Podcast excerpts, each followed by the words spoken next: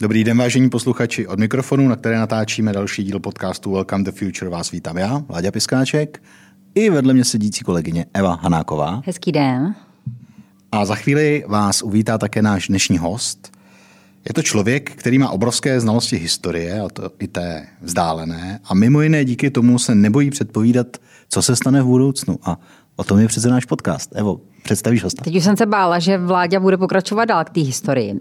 Já začnu takovým malým příběhem, protože když náš dnešní host chodil na základní školu, tak vyrušoval tak moc, že její paní učitelka za trest nechala se naučit do druhého dne dlouhou pasáž o pyramidách v Gíze. Sice ho to nejprve trochu naštvalo, ale potom zjistil, že to je docela zajímavé téma. Až tak zajímavé, že se později stalo jeho chlebem denním. Dnes je světovou kapacitou v oboru egyptologie a v Egyptě s nadsázkou řečeno, jak už zaznělo v jednom rozhovoru, je známější lepší než třeba Jaromír Jágr. A teď pojďme postupně. Eh, v roce 91 ještě jako student vyjel na první archeologickou výpravu do Egypta. Po studiu pravěké a raně středověké archeologie na Univerzitě Karlovy pokračoval ve studiu egyptologie na univerzitách v Praze a v Hamburgu. Mezitím si střihnul i celou řadu mezinárodních stáží a přednášel na univerzitách po celém světě. Roku 2009 byl jmenován profesorem egyptologie. Do roku 2019 byl šéfem Českého egyptologického ústavu Filozofické fakulty Univerzity Karlovy. Je nositelem celé řady prestižních mezinárodních cen za svoji činnost ve vědě. Nebudu tady všechny vyjmenovávat, ale jednu řeknu, protože získal i nejvyšší ocenění v české vědě eh, Českou hlavu. Tento uznávaný egyptolog a archeolog také vede české výzkumy v Egyptě a Súdánu. Těžiště jeho archeologické činnosti spočívá ve výzkumu lokality stavitelů pyramid v Abu Síru nedaleko Káhyry. Kromě egyptologie se dlouhodobě zabývá multidisciplinárním studiem fenoménu kolapsu, vzestupy a pády komplexních civilizací. Výsledkem je celá řada publikací a poslední knihou, která se stala opravdu bestsellerem, je knížka s názvem Sedm zákonů, jak se civilizace rodí, rostou a upadají. A náš host těsně předtím, než jsme šli do, do živého natáčení, tak nám prozradil, že zatím se této knížky, která mimochodem vyšla loni, pokud si dobře vzpomínám, prodalo více než 40 tisíc kusů. Tak jsem říkala, že náš host je úspěšnější než eh, pomalu vývek i když je to taková krásná historická publikace. Jeho teorie a jejich aplikace vzbudili velký zájem i na mezinárodních fórech, eh, protože náš host eh, spolu s, se svým kolegou Martinem Kovářem poř, mají, mají za sebou celou řadu právě publikací. Naposledy spolu organizovali také seminář pro americký bezpečnostní think tank, který měl téma přerušované rovnováhy a současná světová rizika. Náš host je dnes prorektorem Univerzity Karlovy a od letoška také koordinátorem jednoho vědecko-výzkumného programu, který má název Kooperácio a, a zajímá se právě oblast vědní archeologie. V říjnu bude mít premiéru dokumentární film, který natočil spolu s Petrem Horkým a který nese název Civilizace, a ne jak daleko od svého konce je současná globální civilizace. Náš host miluje čtení a cestování, dobré červené víno a také možná doutníky. Seznamte se, to je profesor Miroslav Bárta. Krásný den. Dobrý den a děkuji za pozvání, tím se mi splnil můj sen. Dobrý den, my rádi plníme sny.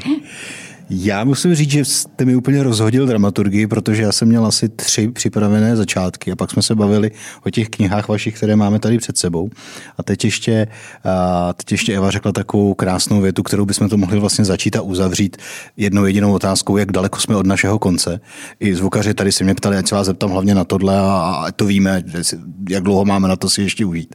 Ale k tomu se dostaneme. Já bych zůstal u těch knížek, jestli můžu na začátku.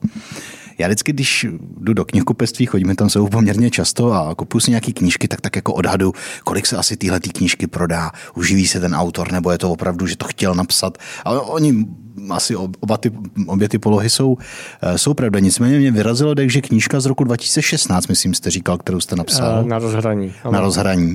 Říkáte, že teďka je v, zase v žebříčku bestsellerů eh, jednoho z knihkupectví, respektive jednoho z vydavatelství. Je to tak, já myslím, že eh, eh, velký, eh, velký podíl na to má ta doba.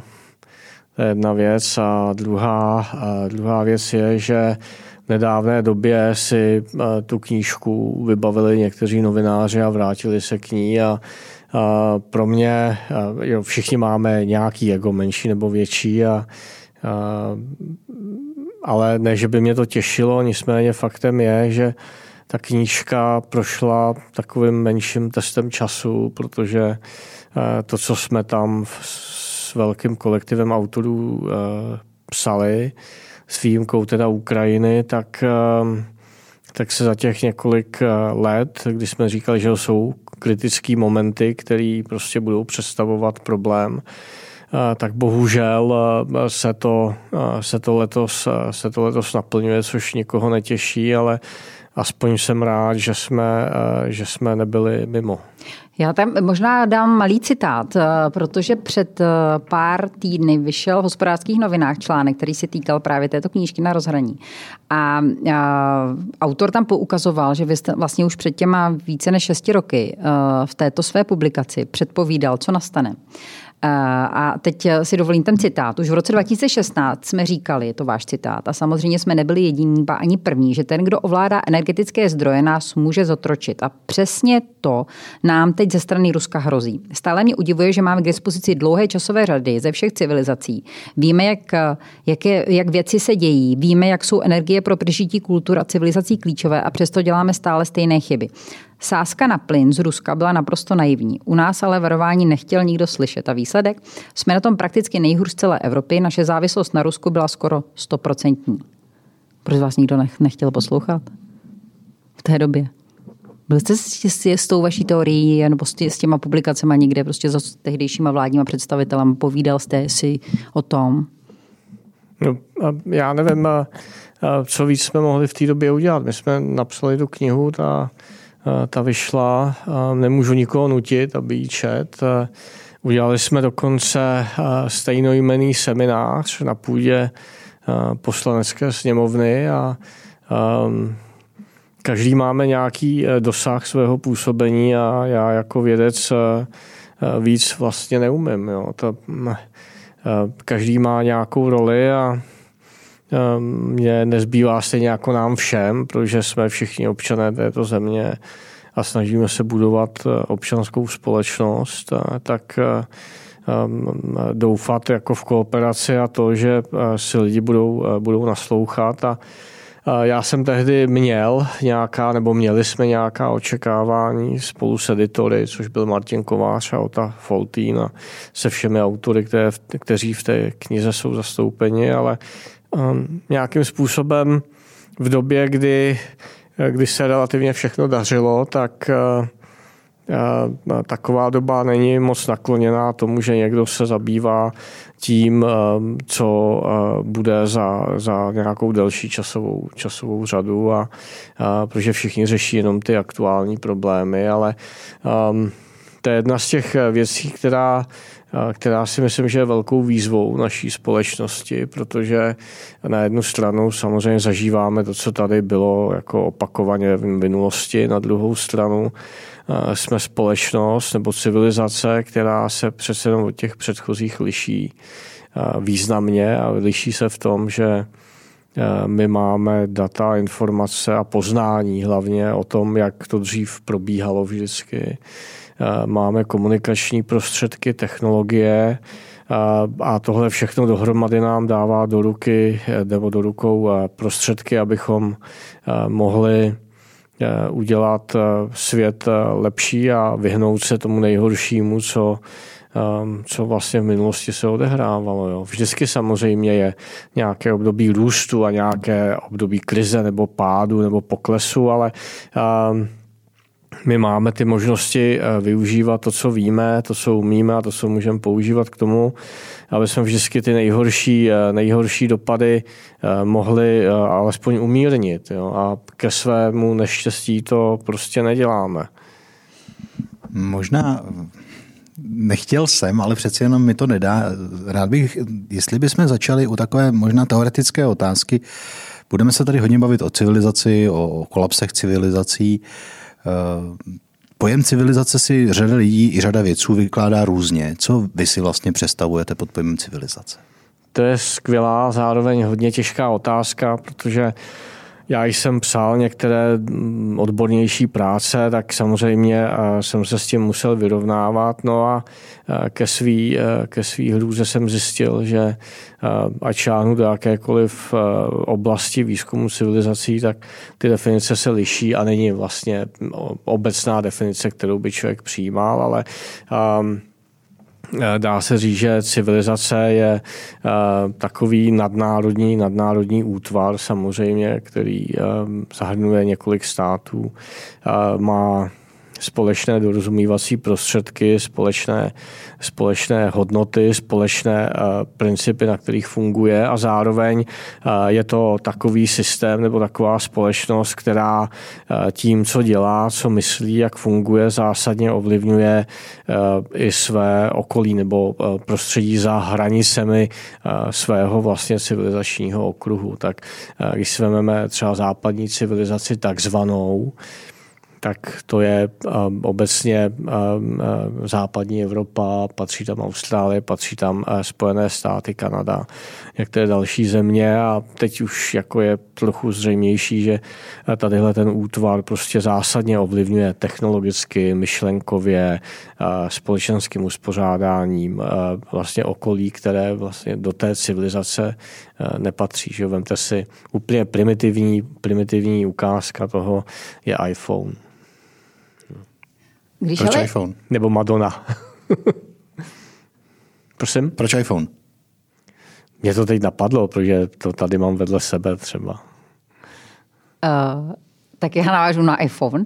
Uh, vy, jste definoval civilizaci a podíval jste se zpátky, zmiňoval jste tady západní civilizaci, my se můžeme podívat i mnoho, mnoho, mnoho, mnoho let dozadu, tak vždycky uh, v minulosti to bylo tak, že ta civilizace byla poměrně jasně definovaná uh, teritoriálně, uh, byla poměrně uzavřená ale není to tak, že v současné chvíli v té moderní společnosti už eh, ta definice se vlastně změnila a tím, že zmiňujete ten iPhone.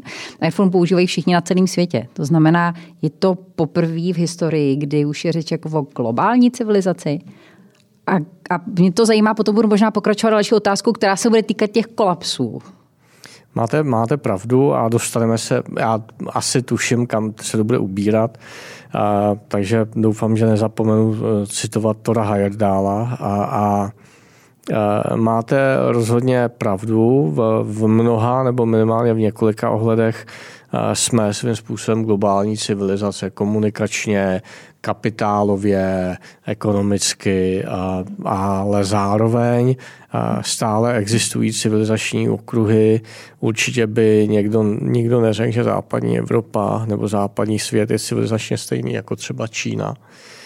Um, nebo jako um, některé, některé africké země nebo jiho a jiho, jihoamerické země, tak eh, eh, to samozřejmě dneska je pravda a vždycky asi záleží na tom kontextu, jo, co, o čem se bavíme. Bavíme se o technologiích, bavíme se o volném pohybu kapitálu, nebo bavíme se třeba o uspořádání společnosti, o tom, kde je eh, zastupitelská demokracie, kde jsou autokratické režimy a tak dále. Takže Máte pravdu a vždycky je důležitý eh, říct, eh, v jakém kontextu vlastně to chceme, chceme uchopovat, ale v mnoha ohledech samozřejmě eh, jsme, jsme globální a i proto, i proto, že současné výzvy toho světa jsou taky globální, tak je naivní si myslet, Eh, že je můžeme řešit na úrovni třeba jednotlivých států nebo Evropské unie. Tím eh, myslím, a samozřejmě eh, jsem velký, velký zastánce technologické a ekologické proměny světa, ale vzhledem k tomu, že Evropská unie produkuje 8% CO2 z celosvětového množství, tak je bláhové si myslet, že to vyřešíme na úrovni Evropské unie. Prostě buď bude globální leadership a svět se, svět se probere a uvědomí si, že ty problémy jsou globální a jsou nás všech, anebo nemáme šanci uspět. Jak daleko je teda od svého konce nebo od svého kolapsu, nebo říkat konec, protože to je něco jiného, kolapsu, ta současná globální civilizace. To možná navazuji na tu první otázku, co původně chtěl položit vládě. A o čem je mimochodem i ten váš film, se kterým půjdete příští měsíc do kin? od 13. října. A ta, ten eh, dokument celovečerní se jmenuje Civilizace dobrá zpráva o konci světa. A tím vlastně bych začal, protože ten konec, na který se ptáte, si myslím, že nikdy nepřijde, pakliže sem nevlítne zase nějaký meteorit, jako na rozhraní druhohora, třetíhora během jednoho dne bude planeta úplně jiná, což je úplně extrémní a ne příliš statisticky pravděpodobný případ.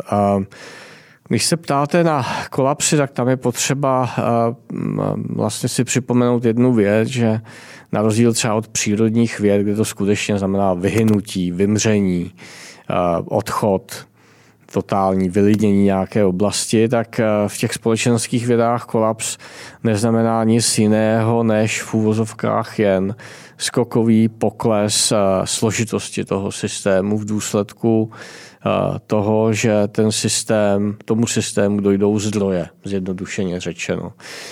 Um, takže eh, když je ten systém hodně komplexní, což je případ západní, západní civilizace, tak potřebuje samozřejmě hromadu levné, eh, objektivně levné objektivně levné, ne dotované, objektivně levné energie, protože bez té energie nemůže udržet ani ten svůj stávající stav, ani se nemůže dál vyvíjet, protože jakákoliv, jakýkoliv nový lék, jakákoliv nová technologie eh, vyžaduje spoustu energie. Já nechci říkat jenom peněz, ale energie obecně.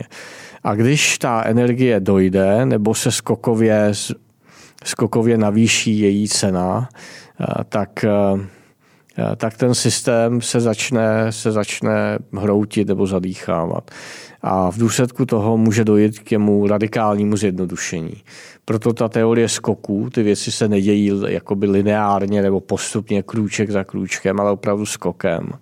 A, a my jsme o tom, nebo já jsem o tom roky psal a všichni koukali. No. A dneska si ho každý umí vybavit, protože si pamatuje 24. únor a co se vlastně jako změnilo mezi 23. a 25. únorem. Tak to je přesně ta ukázka toho skoku, Eh, která nejdřív byla geopolitická a v zápětí přišly právě ty energie. Tak dneska už konečně lidi to, každý člověk vlastně v téhle zemi už rozumí tomu, jak eh, alespoň přibližně, eh, jak se tvoří cena prostě elektriky, plynu, kde se vlastně ta cena mění, proč, proč je teď tak vysoká a tak dál. Tak konečně vlastně lidi pochopili jednak ty knížky, co jsme psali, a který asi ani ne, nemusí číst, to není podstatný asi a i vlastně smysl eh, těch výstav pro veřejnost, typicky energie a civilizace, která se za chvíli otevírá i v Bruselu v rámci našeho předsednictví, kde jsme přesně tohle popisovali, že každá civilizace roste nebo upadá podle toho, jaké má k dispozici technologie a jaké množství energie má k dispozici. To není eh, něco, co by nás ovlivňovalo, to je něco, co nás přímo determinuje. Jak vás tak poslouchám, tak mě napadá, že vlastně nejlepší způsob, jak vzdělávat společnost, minimálně tu českou, je přinést nějaký takový skok. Nejdřív covid, tak se všichni eh, vzdělali ve zdravovědě. Teďka víme, umíme přepočítávat kilojouly na megawatt hodiny. Eh, mohlo by to skočit zase někde jinde, mohli bychom se naučit něco, něco dalšího, třeba o dopravě nebo tak. Nicméně, kdybychom trošku mm, eh, postupovali, řekněme, granuálně a rozpadli tu globální civilizaci, jak oni Eva zmiňovala, do menších celků, protože ten skok, který se odehrává, který my vnímáme třeba v souvislosti s tou Ukrajinou, už v té jižní Evropě budou vnímat trochu jinak a bude pro ně znamenat něco jiného. Pořád jsme v Evropské unii. Úplně něco jiného to znamená v Austrálii nebo Americe. Jiné důsledky to má a vlastně vyvolává to jiné reakce. Kdyby jsme se dostali k nám do naší kotliny, řekněme, pojďme, pojďme do Evropy. Existují nějaké tři hlavní patenny, které ta naše civilizace má, které ji determinují, kromě té energie, kterou, o které jste mluvil? Na čem jsme závislí, co opravdu jako potřebujeme, co pokud se změní, tak uh, se změní třeba ta Evropa? Um, Myslíte hodnoty nebo myslíte opravdu? Nemusí to být nutně hodnoty, ale uh, jsou to, no pojďme se podívat, uh, k jakým skokům může dojít ještě i na základě těch vašich knih, které uh, budou znamenat ten kolaps, o kterém vy mluvíte, nebo prostě velkou změnu. Jedna věc je, přišli jsme o energii, to vidíme. To ovlivňuje spoustu věcí. Co dalšího určuje tu civilizaci naší? myslím si, že to může být stav, stav občanské společnosti, na které jsme, jsme založeni. Může to být způsob, jak budeme uchopovat zastupitelskou demokracii, kdy se mohou skokově objevit ve velké množství hlasy, které budou říkat, vidíte, my jsme vám to říkali, ono to nefunguje. A to je právě ta perverze, protože eh, zneužívá toho krátkodobého eh, účinku, toho, co se děje, protože eh, samozřejmě demokracie je v pořádku a málo kdo říká, že stav demokracie ovlivňuje ne nějaký pár, pár křiklou nebo to, že někdo, kdo je zvolen, selže ve své funkci nebo ji zneužije. Ale stav demokracie především ovlivňuje úroveň vzdělanosti společnosti. Demokracie je nástroj, který vyžaduje osobní odpovědnost a, a to, aby se ta společnost neustále vzdělávala. Proto když třeba se, vy jste to sám zmínil, podíváte na COVID, tak nejlépe tu covidovou výzvu zvládly země, kde je ta občanská společnost nejvyspělejší. A můžu jmenovat severské země, Dánsko, Německo, můžeme si myslet, co chceme, ale ta data jsou jednoznačná. My, kde si často lžeme do kapsy a říkáme si, jak jsme vyspělí a součást západního světa, tak jsme dopadli naprosto katastrofálně. A ten, ten vtip spočívá v tom, že nemůžeme hodnotit společnost podle nejlepší desetiny jejího, její části, ale podle té nejslabší třetiny. Jako každý, kdo chodil do školy, tak ví, že kvalitu výuky neurčují dva nejlepší žáci, žačky, ale naopak ta třetina, čtvrtina třídy, která je jakoby nejslabší nebo v úvozovkách nejpomalejší, protože tím se musí přizpůsobo, přizpůsobovat to tempo výuky. A v demokracii tady se dopustím úvahy jako sociolog amatér, prostě to je, to je úplně obdobný, takže demokracie vyžaduje část píly, péči a, a funkční společenskou smlouvu, kdy všichni v té společnosti nebo ale jako většina té společnosti ví, že do té společnosti patří, že tam má svoji odpovědnost, své úkoly a samozřejmě taky ví, že když se něco stane, takže ta společnost se o něj postará. Jo, a pak eh, přirozeně eh, jedna z těch věcí, eh, na které, a tam já datuji vlastně vznik západního světa, ke Gutenbergovi, k, k volnému šíření informací, tak naše společnost západní vyrostla s přístupem k informacím. Díky tomu od roku 1500, a na to jsou statistiky, je obrovský nárůst vědeckých poznatků a tak dál, který byl způsoben nebo umožněn jednoduše tím, že nikdo už nemusel znovu vynalézat vynalez, vynalezené, protože to našel zakódované v těch knihách, které během několika týdnů byly schopny oběhnout Evropu.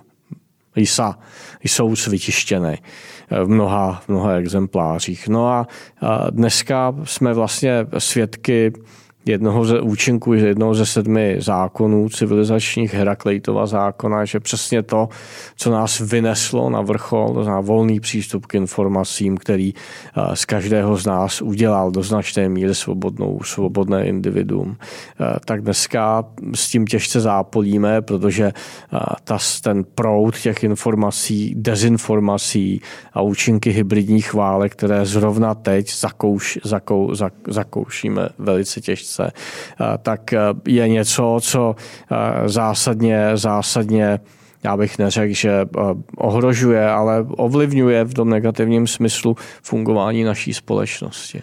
No, to je přesně to, co vy vlastně říkáte, že ty též faktory, které stály u zrodu neuvěřitelného rozmachu, každé z civilizací, jako to bylo v případě Egypta že jo, a doby stavitelů pyramid, nakonec způsobily kolaps. Co to teda způsobí u nás? Budou to ty informace? Protože když se bavíte, když zmiňujeme Gutenberga, teď jsme v nějaké fázi, že jo, v společnosti, eh, jako je Google, Facebook, rychlého šíření informací, tak eh, bude to ta příčina toho úpadku našeho? Tak a teď se musím trochu bránit, protože eh, jestli jsem ve vás vzbudil jako dojem, že mám na všechno odpověď, tak, eh, tak nemám. Eh, já nejsem Ferda Mravenec, práce všeho druhu, a, a, ale a když se podívám na, na to, co se děje, tak nemám důvody jenom k pesimismu, ale i k optimismu, protože západní společnost si jasně uvědomuje, že hybridní války, dezinformace a tak dále jsou problém a snaží se to řešit. Eh, samozřejmě je to velký a komplexní problém, takže ho nemůžeme vyřešit, vyřešit ze dne na den, nemůžeme ho vysedět na dvou, na třech schůzkách, ale všichni už dneska vidí, že eh, prostě specificky zaměřené algoritmy Facebooku, to, že Google si pamatuje vaší vyhledávací minulost a samozřejmě to využívá k profilování vaší, vaší osoby, to, že tady jsou trolí farmy, tak víme. A když víme, kde ten problém je, tak ho můžeme řešit a všichni víme, tak jste, jste lidé z oblasti médií, tak víte, že ty ty, ty boje s tím jsou, samozřejmě nelze vyhrát rychle, jsou tady dokonce instituce, které vlastně analyzují to, odkud, jak jsou vyráběny dezinformace, jakým způsobem je nejen, nejen odhalovat, ale taky, taky vlastně dešifrovat a vysvětlovat. Jo. A opět ten, ten klíč k tomu úspěchu, jak tohle přestát, přežít a překonat, je v tom, že ta občanská společnost bude vzdělaná a silná, že bude klesat eh, nějakým tempem neustále množství lidí, kteří budou snadno ovlivnitelní, kteří eh, při prvním zaslechnutí zprávy, která vlastně je nesmyslná, nepodlehnou, eh, no, nepodlehnou jejímu tlaku a budou, budou o světě nějakým způsobem kriticky, kriticky přemýšlet. A to je věc vzdělanosti společnosti, o které tady se mluví 30 let, ale nic reálného se s tím vlastně nedělá. Ale přestože se to nedá narvat do Excelových tabulek a nemůžete říct, že jeden dolar vám za rok ve vzdělanosti vydělá dva dolary, tak je to naprosto kritická věc. Vzdělaná, vzdělaná kritická společnost, která naprosto zásadním způsobem pak ovlivňuje to, jak funguje stát, jak funguje demokracie a konec konců jak funguje veřejný život, zpráva té země a jednotlivé firmy, protože každá firma stojí na skvělých lidech.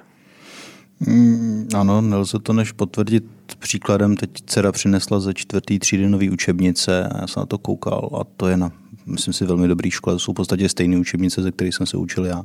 Ta metoda je stejná, to znamená, hmm. s tou vzdělaností se toho asi opravdu systémově moc ne, nedělá. Nicméně, ještě otázka tím směrem, kterým mířila Eva. Já když chodím do knihkupectví, kupuju si knížky, většinou to jsou knížky o historii nebo zajímavé memoáry a tak a vlastně jsem nedávno přemýšlel o tom, proč to dělám. A asi to dělám proto, že hledám nějaké souvislosti z minulosti do dneška, nebo jestli se za společnost něčem poučila, v něčem změnila. A vlastně snažím se sledovat laicky nějak vývoj společnosti a to bude mít možná taky tak. Uh, vy ve své knize nejenom v této zmiňujete několik, několikrát a několik eh, vědců, historiků, kteří eh, poukazují na to, že eh, historie se opakuje nějakým způsobem. Ať je to, ať je to Sir Bagor Gub, který říkal, že to je jednou za 250 let, nebo tam zmiňujete Petra Trochina, který říkal, že ty cykly jsou 50 leté, pokud se nepletu, a mají podobné, podobný průběh. Jaký vy osobně na to máte názor? Opakuje se historie, byť samozřejmě modernější metodou? to, že člověk dělá vědu, tak eh, eh, přispívá a snaží se jí dělat eh, dobře a samozřejmě otázka, jestli ji dělá dobře a to rozhodne jedině, jedině kritérium času, nic, nic jiného. A tak to sebou přináší samozřejmě jistou formu schizofrenie, protože Eh, jeden den eh, máte pocit, že jste něco, něco pochopili a druhý den si říkáte, a kde je chyba v mém chápání toho něčeho, o čem si myslím, že už jsem tomu porozuměl a neustále musíte hledat alespoň v těch společenských vědách a, a snažit se verifikovat to z různých úhlů pohledu. Um, to, že historie se opakuje, je a není pravda. Ehm, nikdy to není úplně stejný. Ehm, proto taky se vyplatí ty civilizace studovat z toho komparativního nebo srovnávacího hlediska, protože po každé jsou, vlastně ty procesy jsou hodně podobné, ale ty kulisy jsou po každé, po každé jiné. Máme mezoamerické civilizace, máme, máme vývoj, vývoj třeba staroegyptské, čínské a tak dál. Co bych řekl, ale vlastně to patří pod to, že se to opakuje, ta historie, tak jsou procesy, které jsou vlastně srovnatelné vždycky. Jo. Je to eh, nějaký vzestup, ke kterému potřebujete dostatek volné energie, je to Herakleitův zákon, který říká, že co vás vynese na vrchol, tak nakonec vás kolabuje, takže vždycky ty příčiny té krize jsou na začátku, jo, což má vlastně velký význam nejen pro ty teorie nebo pro vývoj státu, ale i pro firemní řízení třeba, ale to by byla úplně jiná kapitola. Je tam otázka adaptací, že ta každá kultura nebo civilizace padá nebo stojí s tím, jak dokáže víc se svým přírodním prostředím a samozřejmě jsou to technologie, je to společenská smlouva, je to otázka legitimity elit, protože samozřejmě, když potřebujete něco prosadit, především v období, kdy se nedaří, tak můžete mít jakkoliv geniální jedince, ale když nedokáží přesvědčit většinovou populaci o tom, že takto to má být správně, a lidi za nimi nepůjdou, tak, tak je to předem odsouzeno k zániku. Eh, takže role jedince, role společenské smlouvy, to už jsem říkal, a ty další faktory, které jsem taky vyjmenoval. Ty tam jsou, je to vlastně po každý to samý, ale musíte vždycky ty data hledat v tom specifickém, v tom specifickém kontextu a dát jim, dát, jim ten, dát jim ten správný význam. Není na to algoritmus, to určitě,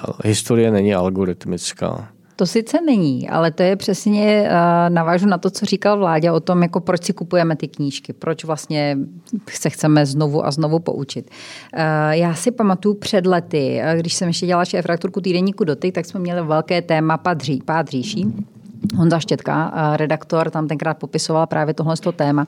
Eh, vzala, přečetl si vaši knížku nejprve, eh, to znamená Kolaps a regeneraci, to je ta tlustá bychla, o který jste teda nám taky předtím říkal, že se jí prodalo několik desítek tisíc kusů. A, a On tam vlastně v tom článku i schrnoval právě kolapsové faktory. Jo. To znamená, navazuju na to, co říkáte teď. To znamená, vy jste tenkrát tam zmiňoval, že kolapsových faktorů uh, uh, je cirka pět. Zmiňoval jste tam uh, nedůvěru ve vládce, rozchvácení moci, slabou kontrolu, bezmoc vládce, neefektivitu výdajů a byrokracii, korupci. To jsou vlastně všechno věci, které my zažíváme dnes. A když se podíváme do minulosti, tak kvůli nadměrné velikosti a problémům s řízením se rozpadla někdejší římská říše, i středověké, španělské a později také britské námořní impérium přílišná byrokratizace, neefektivita fungování státu a kontroly a technická zaostalost zase vedla k pádu osmanské říše. Tak bychom mohli pokračovat. A dalším tím rizikovým činitelem je nepoučitelnost elit, která vlastně se opakuje pořád dál a dál. Takže ty schody nebo ty, ty, ty společné znaky, aspoň v případě těch kolapsů, já teda jsem dneska za paní zkázu, je podobných hodně. Jsme schopni jako lidstvo zařídit, aby, se, aby jsme se poučili? Jsme poučitelní, když vlastně jakoby tyhle příklady máme? Já jako vědec eh, bych chtěl věřit a doufat, že jo, protože... Ale proč se do té fáze dostáváme znovu a znovu? Tak jak jste to řekla, my to přesně víme. Jo. Ale myslím si, že tahle otázka by měla být směřována na eh, přední, eh, přední představitele Evropské unie, eh, jednotlivých západo, západoevropských zemí a chtít po nich odpověď. Říct jim, to, co já dělám roky a za co mi všichni nasazovali hlavu psí, říkali, no jo, ale tak to vždycky bylo, ale to nám se nemůže stát přece. My jsme jiný. My máme ty internety a máme ty moderní mobily a, a Facebooky a co tady chceš s těma krizovými faktorama. To, to bylo, my přece nejsme starý Egypt. My přece nebudeme kolabovat jako stavitelé pyramid nebo stavitelé římského fóra co, co to je. No a dneska, ehm, a víte se, já po těch letech ty kolapsy první slavný vyšly v roce 2011, eh, tak eh, vlastně už jsem unavený tím narrativem a furt říkat, že to takhle vždycky bylo. A už jsem taky o něco starší, tak nejsem tak bojovný, tak ehm, já jsem udělal, co jsem mohl, stálo mě to kus života, kus zdraví. Byl jsem, byl jsem opakovaně očerňovaný, že hlásám kolaps a záhubu. Je na bílé dni, že to jsem nikdy nehlásal. Tak já už jako nevím, co mám udělat víc. Jako takhle to je. Jsem přesvědčený o tom, že tady je obrovská šance, eh, že si řekneme ano, jsme jiný, že budeme mít tu ambici být jiný v tom smyslu, že si řekneme jo a tohle hrozí a my s tím budeme aktivně bojovat a můžeme s tím něco udělat. Můžeme samozřejmě. A když víme, co je náš problém, tak to je základ toho to řešit. Že jo? Když přijdete k lékaři a on objeví eh, příčinu vašich, eh, vašich vašich potíží, tak to je první nejdůležitější krok k úspěšné léčbě. Plus vůle pacienta se uzdravit. Takže my máme diagnózu, ale nejsem si jistý, že vůle pacienta, která by se v prvním kroce měla projevit vůlí politických, ekonomických a společenských elit k tomu s tím něco udělat, tak ta tady prostě hrubě absentuje, protože všichni řešejí to, co bude zítra a není tady ta vize. A samozřejmě dneska jsme už ve vleku událostí, kdy skutečně nikdo už nemá sílu eh, v oblasti těch elit v tuto chvíli řešit koncepčně, co bude, protože řešíme to, aby eh, zítra neujela megawatt hodina prostě na burze o dalších 100 nebo 200 euro, že? protože to je zničující souvisí, ale to je jenom konsekvence toho, že jsme dlouhý roky ignorovali objektivní fakta, které vznikají, eh, které přicházejí z komparativního studia a dlouhých časových řád a srovnávání civilizací. To je jednoduchý. Možná bych tomu měl ještě jednu otázku, na kterou určitě neznám odpověď a doufám, že vy jo, protože znáte ty řady a znáte historii. Eh, bylo někdy v historii tak významná a hlavně tak rychlá změna ve společnosti, kterou způsobil internet za posledních 20 let? To samozřejmě ne, to nemá obdoby a my jsme taky se shodli na začátku, že jsme v mnoha ohledech jiná společnost. A, a přirozeně ten internet je mocný, jak pozitivní, tak negativní nástroj. A, a my uvědomí toho, co všechno se na nás už roky řítí, by jsme mimo jiné internet měli využívat k tomu, že eh, vlastně budeme mít efektivní komunikaci. Jo, my internet využíváme k tomu, že když nám něco večer je, tak si do rána diagnostikujeme, co nám je a doktor pak v tom lepším případě teda. může vyletět z kůže, ale jako internet je samozřejmě obrovská, obrovská pozitivní zbraň, jedna z těch zbraní, které bychom měli jako ve svůj, ve svůj prospěch využívat, protože všude, kam přijdete, i do nejméně rozvinutých oblastí světa dneska vlastně je internet, což je naprosto úžasná brána k informacím, jo, k poznání nějakým. Který... Vidíte, já jsem to myslel spíš negativně, že my si uvědomujeme nebezpečí, eh, jak ničíme životní prostředí, vy sám jste zmiňoval Eh, že kdysi dávno jste byl v Americe a procházel jste kolem těch obrovských regálů plných toho je, samého to jste zboží. taky chytili, jo. jo. Jo, no tak já mám ten samý pocit, v podstatě tady v Česku mi to stačí, nemusím se procházet v Americe nebo v Ázii. A takže je to nadspotřeba, je to ekologie, jsou to všechny tyhle objektivní věci, ale já jsem vlastně moc neslyšel, že by tou hrozbou mohla být i, i jako ta obrovská a rychlá informační změna, která se udála ve strašně krátkém čase, vlastně v čase jednoho života, ještě jednoho jako dospělého života, jsme se z jednoho světa dostali do druhého světa. Jestli pro tu celou civilizaci to není jedním z významných rizik nakonec, než spíš příležitostí. Um, tak to, že to s tím říkáte, neumí zacházet. tak eh, samozřejmě je to něco, co stojí za přemýšlení, ale já v tuhle chvíli nemám, nemám odpověď. Jo. Ale přirozeně, když se podívám do minulosti, tak uh, asi tam asi nebylo no tak uh, svým způsobem srovnatelné uh, věci změnily život člověka. Uh, okamžik, kdy se naučil ovládat oheň. Jo, o okamžiku, kdy jsme eh, dokázali eh, z uhlí eh, vyrábět tak snadně energii za inovací James Wattova, Wattova parního stroje.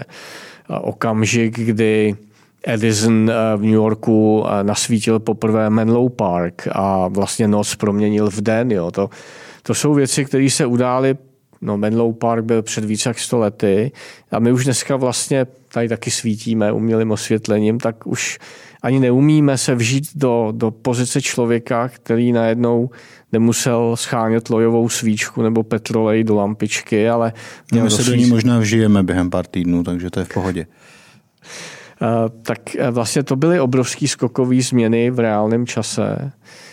Internet je ve svém dosahu ještě mnohem hlubší skoková změna, ale jak jsem řekl, já nejsem, nemám křišťálovou kouli, bohu dík, možná bohužel. Nevím, ale rozhodně je to věc, která je jako velice, velice chytře položená, ale myslím si jako ad hoc teď, protože jsem se tím nikdy neměl možnost zabývat a nemám ty informace, nejsem ten odborník, tak že to bude ale jako ve se vším, že tam bude spousta pozitiv a samozřejmě najdeme ty negativa a přirozeně záleží na mentálních schopnostech každého z nás, jakým způsobem tahle, tahle věc s ním, s ním zamávala nebo proměnila jeho, proměnila jeho život, nebo to, jakým způsobem si stanovuje svý místo, svý místo ve světě. Vy dneska ta, ta úplně virtuální platforma Facebooku já si nejsem jistý, co to taky udělá jako s lidma, který možná právě v dobách, jako jsou dneska, můžou mít jako velmi silný pokušení do ní utíkat a vlastně trávit většinu času tam. Nicméně žádná takováhle platforma neumí postavit reálnou silnici, po který odjedu do školy nebo k doktorovi nebo do práce. Jo. A Měli bychom, měli bychom dbát extrémně na to, aby si lidi, naše děti prostě uvědomovali, že virtuální realita je prima zábava nebo prima prostředí na nějakou hru, ale že ten reálný svět je úplně někde jinde. Jo. Neříkat si, no tak za chvíli budou všichni žít ve virtuální realitě, to je deviace, jo. to je naprosto deviantní myšlení. Když se tady bavíme o kolapsech, tak já jsem si zrovna otevřela vaši poslední knížku těch sedm zákonů. A tady jsou takové velké tabulky, dvě, pět největších hrozeb z hlediska pravděpodobnosti pro lidstvo od roku 2007 až do roku 2020 a potom pět největších hrozeb z hlediska dopadu. To, to je tabulka, kterou eh, vytvořila Světová ekonomická organizace.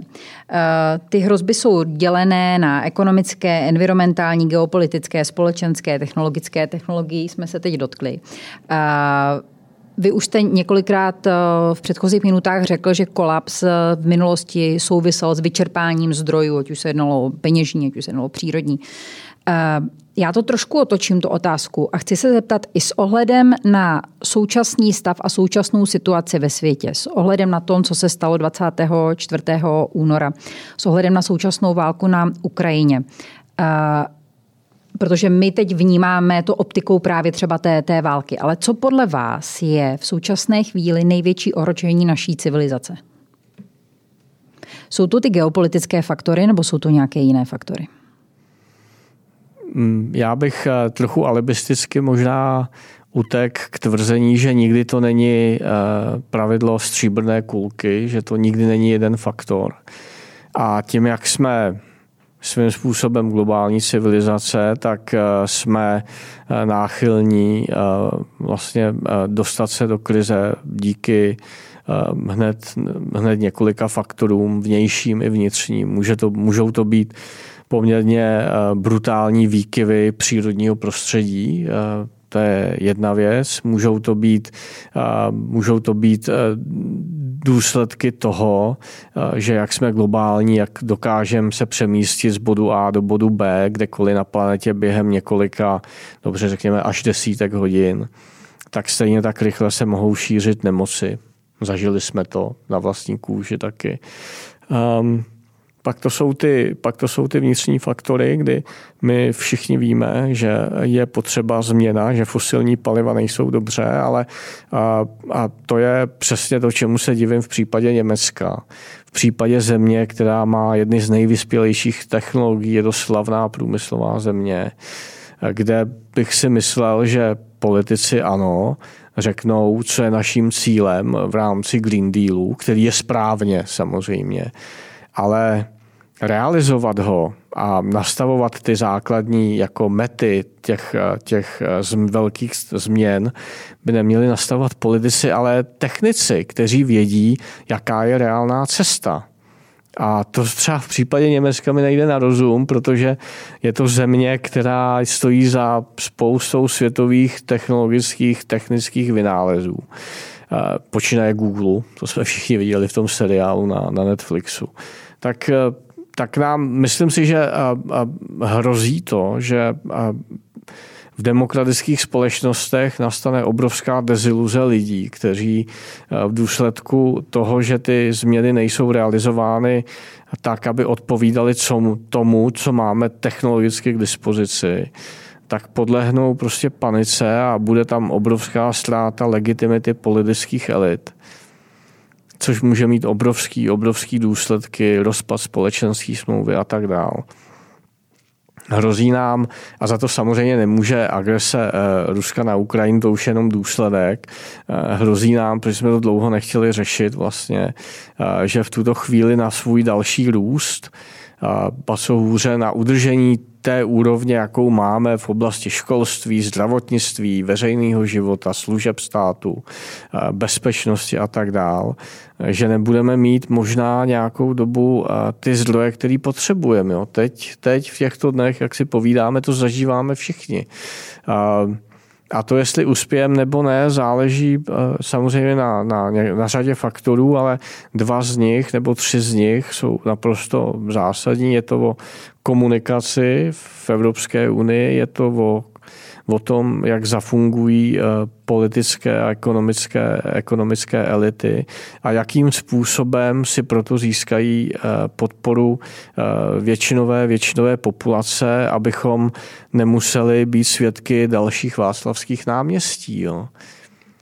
A to je ta role toho leadershipu, protože velké, každá krize se dá nějakým způsobem zvládnout, eh, buď hůř za cenu větších nákladů a ztrát, anebo lépe za cenu menších eh, nákladů a ztrát. A to je právě výzva pro ten, pro ten leadership ve veřejném životě, aby dokázala tu většinou společnost inspirovat, uklidnit a získat pro nějaké řešení, které je reálné a realistické a ne prostě ideologické. Eh, protože velké krize, a byli jsme toho ve 20. století svědky opakovaně, se nevyhrávají jenom technologiemi a jaký, jakými si eh, procesními postupy, ale srdcem. A, a mě to srdce, prostě ty emoce pozitivní, ten leadership, kdy prostě někdo se nebude bát a řekne lidem, takhle to je, takhle to chci a takhle to dokážem, tak to mi tady naprosto absentuje. Kdo je takový lídr pro 21. století? Kdo je teda pro vás takový jakoby best practice? Koho byste zmínil? Ale můžete jít klidně do minulosti. do minulosti. Ono je nejlépe používat eh, lidi, kteří už odešli do jiných světů samozřejmě, aby se nikdo nesítil uražen, ale tak eh, můj samo, ať si zase kdo chce, co chce myslí, eh, je oblíbený, oblíbený náruživý kuřák doutníků Winston Churchill, což byl vysloveně člověk do, do krize, ale jak to už to bývá, každý z nás má své kladné vlastnosti a své západné vlastnosti a v okamžiku, kdy velká krize pominula, tak eh, se ukázalo, že Churchill se do mírových časů, do mírových časů eh, prostě, eh, prostě nehodí. Takže za mě jako ten příklad, který nikoho si myslím nepobouří, je Winston Churchill. Jo. A je to otázka toho, kdy krize se nevyhrávala primárně tím, že by Britové měli větší, měli technologickou zbraňovou převahu, ale protože si řekli, že neexistuje prohrát. Jo za žádných okolností. A to mi tady prostě, prostě chybí. Já, když slyším dneska politiky mluvit, tak vlastně já už je neposlouchám. Když jsme u současnosti, vy jste před časem podepsal petici Zastavme nové formy cenzury. Eh, což eh, dali dohromady a podepsali z mého pohledu spíše konzervativní lidé, kteří říkají, že chtějí zastavit omezování konzervativních názorů na sociálních sítích. V preambuli je slavné Volterovo heslo. Eh, proč jste to podepsal? Prosím? Proč jste to podepsal?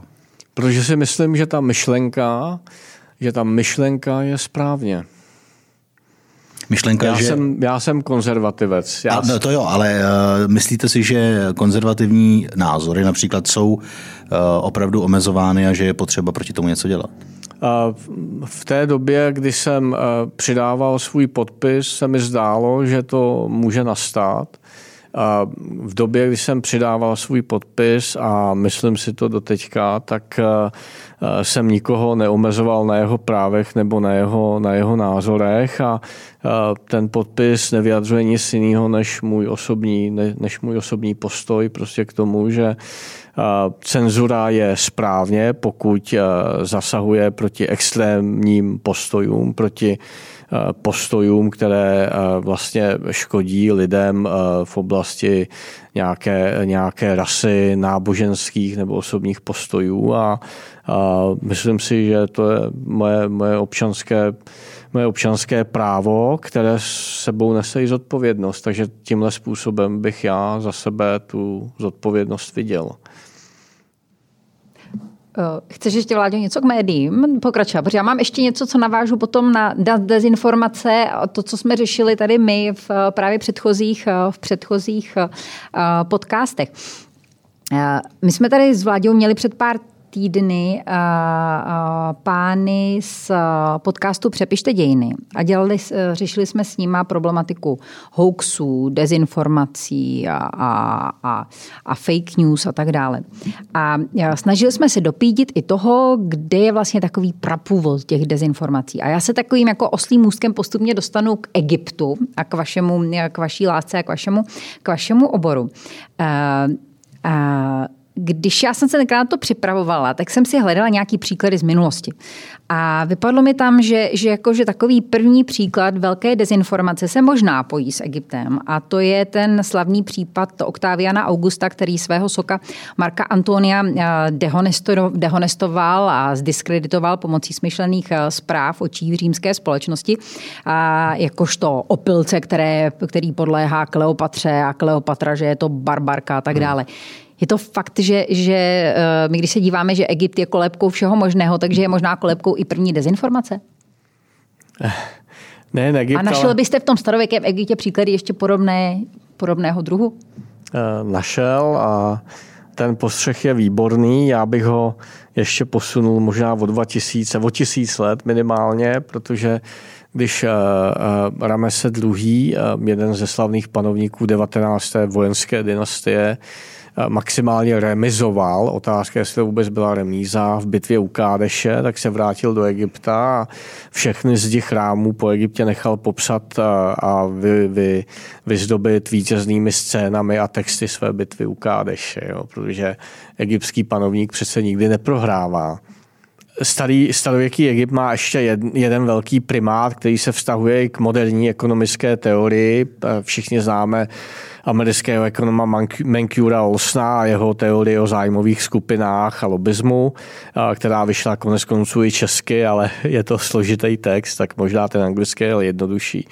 A Situace se má tak, že kolem roku 2400 před Kristem žil byl královský kadeřník jménem Ptachšepses a a, a byl královský kadeřník a jako takový neměl sice žádnou exekutivní funkci ve státě, ale na druhé straně věděl úplně o všem, co se u dvora, to znamená v prostředí vlády, vládnoucí elity dělo.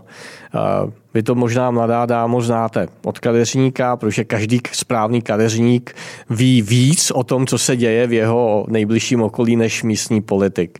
Tak takhle to bylo s tím takže přesem, ale na celostátní úrovni.